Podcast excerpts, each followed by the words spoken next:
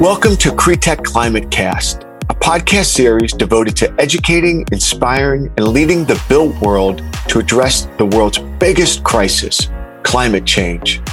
I'm your host, Michael Beckerman, CEO of Cretech Climate, the leading voice for the real estate industry's commitment to climate tech. Join me each week for 20 minutes as we connect with the world's leading real estate and tech innovators from VCs, real estate companies, academic, and nonprofit sectors. Thanks for tuning in, and I hope you enjoy the show.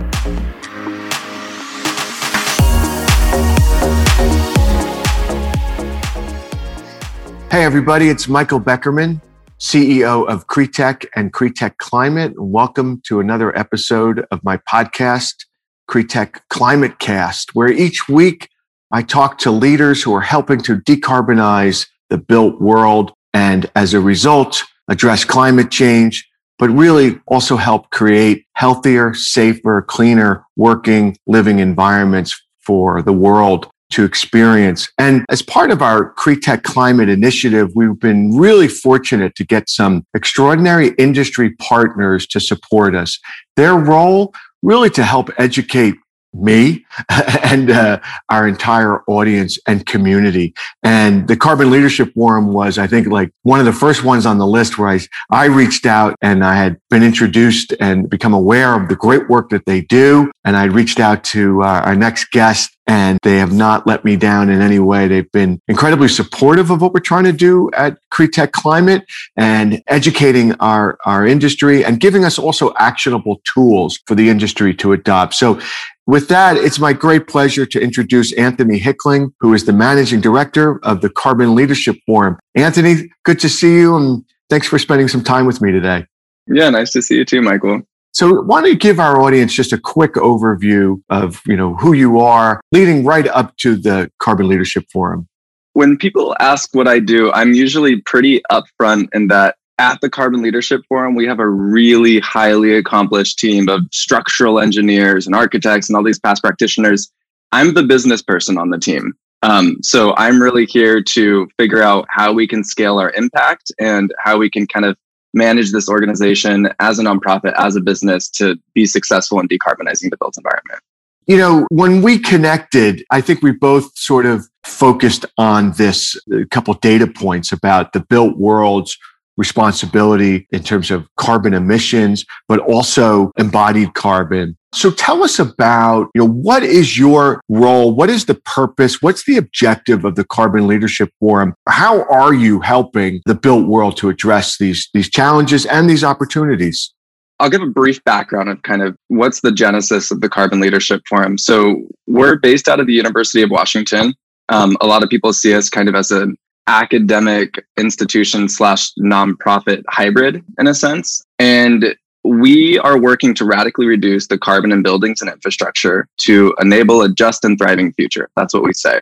So we were founded about 10 years ago. And at the time, there were very few, I'd say maybe a dozen or so sustainability practitioners who came together and really just wanted to better understand the impacts of the building process right? So for years, architects, engineers, policymakers, everybody has been working on making building operations more sustainable. And so this is including, you know, energy efficiency measures like better insulation and solar panels and, you know, better HVAC systems, et cetera. And when we talk about green building today, that's often what we talk about. But more and more, we're learning that the embodied carbon of our building process, and that's the the greenhouse gas emissions that are associated from manufacturing, transportation, installation, maintenance, and also disposal of building materials are an incredibly significant source of the building industry's footprint. And so 10 years ago, we really wanted to learn a little bit more about what that impact actually is. Um, and so over the last decade, we've built a really strong foundation to better understand why embodied carbon is important and then what strategies can we be employing to reduce it. And then in more recent years, we've realized that this work can't just be isolated among the kind of building industry carbon nerds. Instead, we really need to make sure that this is something that everybody knows about, that everybody is prioritizing. And so we started turning this really robust research foundation into building a network. And so today that exists in three primary pillars. One of them is just enabling our network in whatever way is possible.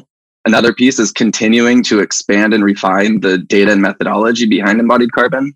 And then the last piece is informing policies that help push this agenda forward. We're not a lobbying organization, I should say, but we definitely are looked at, I'd say, as a go to resource for policymakers from the kind of local, state, and federal levels, as well as corporate policymakers. And I think that's where it's relevant for you all who want to start making some kinds of embodied carbon reductions in, in their practices. And so, who is the audience that the Carbon Leadership Forum is trying to reach? And then, what practical tools are you equipping them with?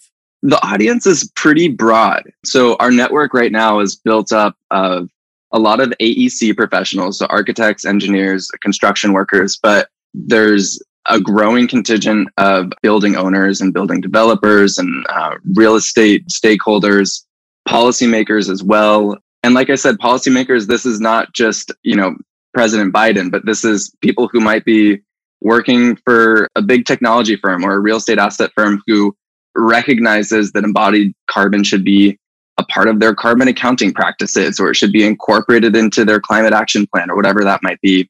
Embodied carbon is a really far reaching topic. And so we are really trying to make sure that we can make this topic accessible and hmm. actionable at a lot of different levels. So, like I said, there's people who've been working on this for a decade and they're the embodied carbon nerds who want really refined life cycle analysis data to improve their building models at the design phase of these really complex projects. And then there are other people who are like, just learning that that building materials even have an impact and that we should be paying attention to them. And so we're we're really trying to to meet everybody kind of where they're at and push this forward. That's great. Talk a little bit about Anthony, your supporters. I mean, obviously, you know, you're a nonprofit and you need support from donors and corporate sponsors. Where, where does the support come from and how does that impact, you know, your ability to get the good work done that you're doing? Yeah, it's a good question. So I would probably break our funding sources into three main categories. The first one would just be kind of the traditional institutional grants that you get at a nonprofit. And so, you know, we have a project in mind, or maybe we're just proposing something like capacity building. We go to an organization that is a grant maker that focuses on either the built environment or focuses on, you know, sustainability more broadly, or maybe environmental projects. We say, this is something that we want to get funded. Are you interested? Another piece is just individuals who are really excited about this work. Those are the kinds of people who recognize that buildings can make a huge impact in the whole climate challenge puzzle they're philanthropically minded and they say, you know, this is, I recognize that this is a really effective place for me to be making this kind of personal investment. And so the Carbon Leadership Forum is a place for me to do it. The last piece is sponsors. And those are typically other businesses, usually somehow in the real estate industry, architecture firms, engineering firms, etc., who don't just want to give us money, but often also want to kind of share the space as collaborators, as thought leaders to be here as we are continuing to develop the resources, share the research, help inform kind of the strategy that we have moving forward because all of our work can't just exist in a silo. And so for sponsors, it's really a two way street of like they provide us funding, but we're providing them this kind of access to, to early kind of understanding of what we're doing. But then in return for that, they're helping us inform it and make sure that it's actually relevant and applicable for the yeah. industry because you know even though we have a team filled of past practitioners we need to know on the ground what is the most urgent kind of information resources et cetera that you need to be able to make an impact here yeah, so it's a real collaborative uh, organization between your sponsors, your supporters, and the the hard work and the research that you're doing. So, listen yeah. again, you know, Anthony, as you know, our mission at Cretech is all about decarbonizing the entire built world, right? We're not a think tank. We're not a policy organization, nor do we have a technology. It's all about awareness, education, and hopefully driving actionable investment. And I know that you're not, you know, you're not an engineer and you're not, you know, in, in the wonky uh, part of the business and you've got a great team doing that. But could you talk a little bit about some of the work that's been done? Like if I'm a real estate owner operator, if I'm on the AEC side, you know, and I come to the Carbon Leadership Forum, what am I going to get? Specifically from the organization that's going to make an impact yeah. on, on, the way that I approach my business, hopefully to, you know, reduce my carbon emissions. I think that for the kinds of people that are interested in CREtech climate right now, it's actually pretty direct and easy to figure out what the value is because we recently, and Michael, I'm not sure if I've emailed this to you. I need to send it to you, but we just this week um, announced the kind of building owner toolkit. Yeah. For like, what are all the strategies? What are all the ways that you can be reducing embodied Excellent. carbon in your portfolio? I did see. Um, good. That's good to hear. Okay, so that resource is pretty dense and it also really thoroughly goes through in a few different kind of like two to three page handouts. What's the importance of this? What are the kinds of what are the terms that people are using that you just need to be aware of? What are the the high level strategies that you can employ? And then in addition to all of that, we reference other existing resources that we've helped develop over the years that help make this work actionable. And so in that building owner toolkit, for example, we reference EC3, which I know that you're super aware of.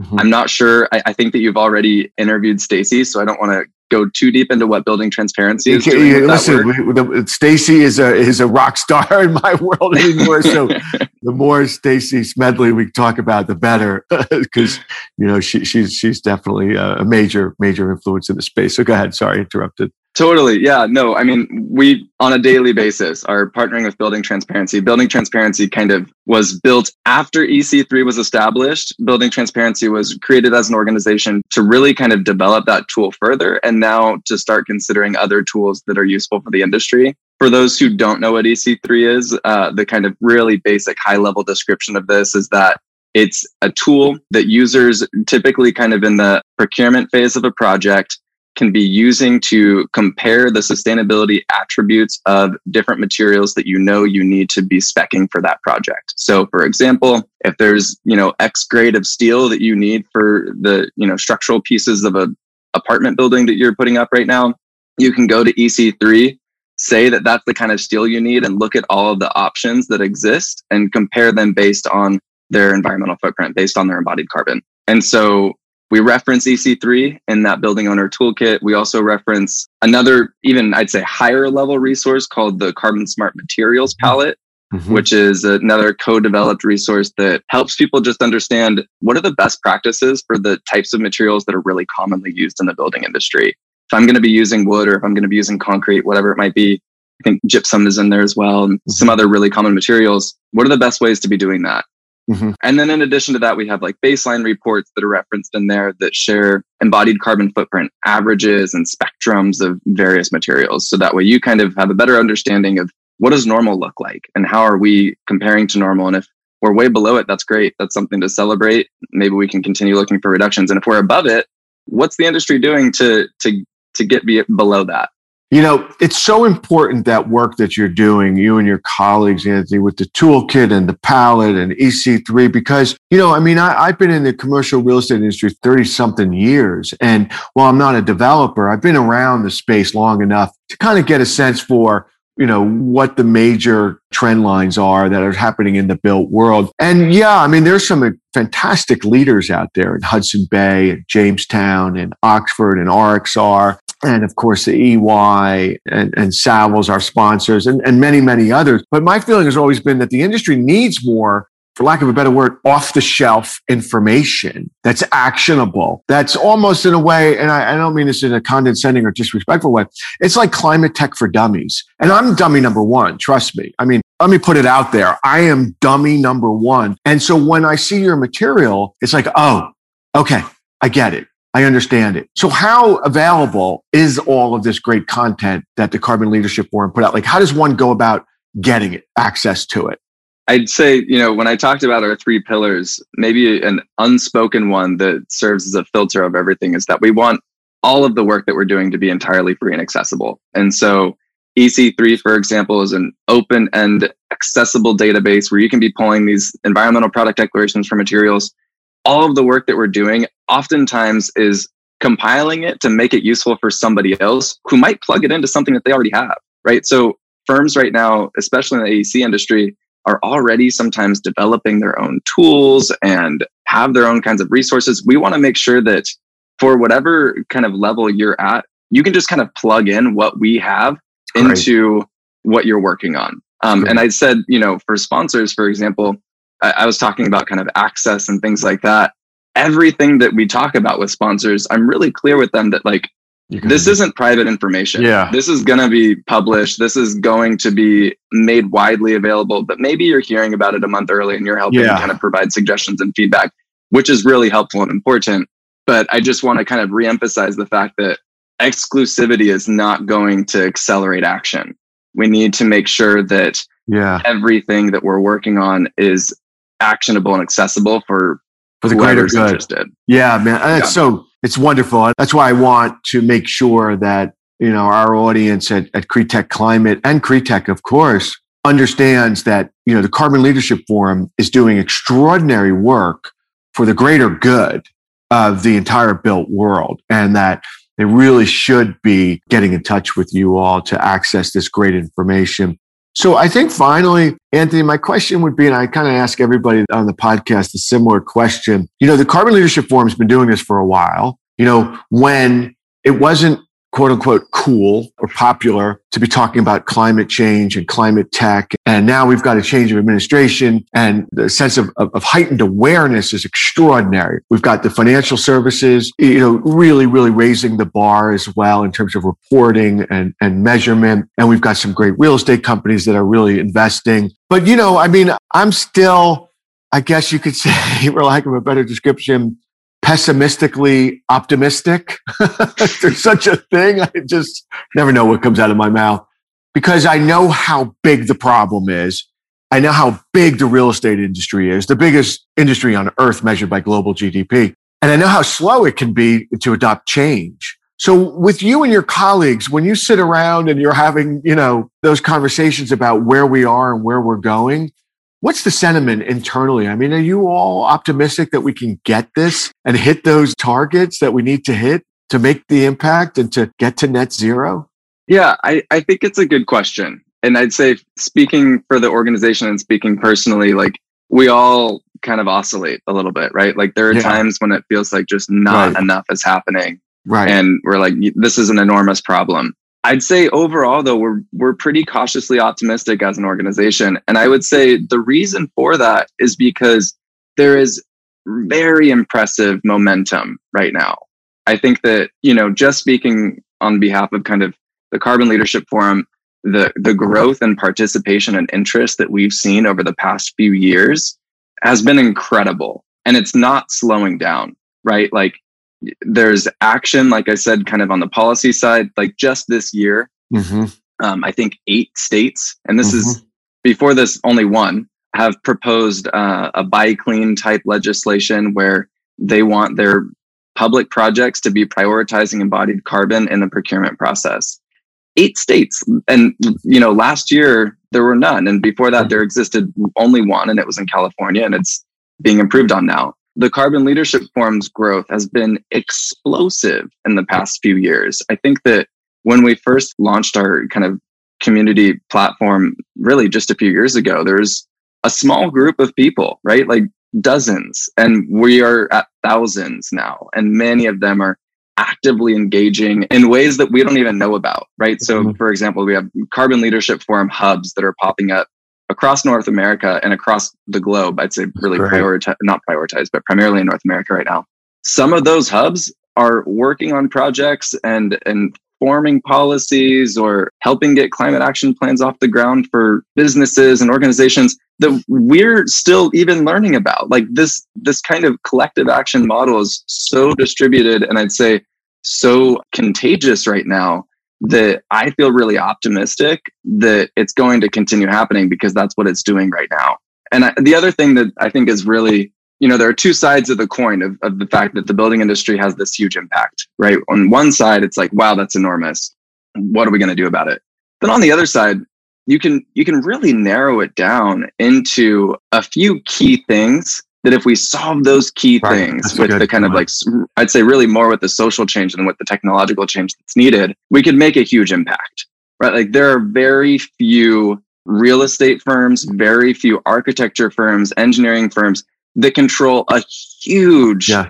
percentage of the global portfolio, right? So if those kinds of organizations start to get on board and start to prioritize reductions in really highly high emitting materials like concrete and steel and all of the other ones that are a part of kind of you know mechanical, electric, and plumbing, and all of that. You know, there are relatively few people and relatively few materials that we can be pulling levers to make an impact fast. So I'd say that that's what makes me feel optimistic is that there's this kind of accelerated action and we can really nail it down to some key strategies that make a big difference.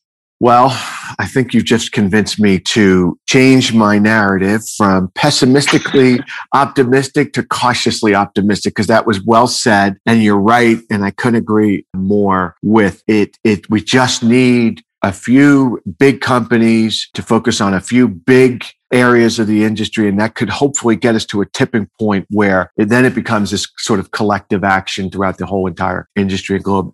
Anthony Hickling, Managing Director, Carbon Leadership Forum. This was terrific. Thank you for all the great work that uh, you and your colleagues are doing at the Carbon Leadership Forum. You know, you're helping make a profound impact on the entire world. And I know that future generations will be the beneficiary of that. But I also, I'm confident that the work you're doing now is going to have a short term impact in a meaningful way as well. So thank you, my friend. Great spending time with you and I appreciate all you guys are doing. Yeah, thank you, Michael. I should say, you know, we are really grateful that CREtech and CREtech Climate exist. I think that real, the real estate industry has a huge role to play, and we're, you know, excited and happy to be as much of a resource and thought partner as that work's happening. Wonderful. Thank you. Very, very kind of you. If you want to hear more about top industry trends, please hit subscribe and join us on this journey to reimagine real estate. If you've enjoyed listening to this week's episode, please be sure to give us a five star rating and share this podcast with your friends and colleagues. To stay up to date on leading climate tech trends and topics, join the CREtech climate community by clicking the link in our bio. Thanks for tuning in, and we look forward to having you join us next week.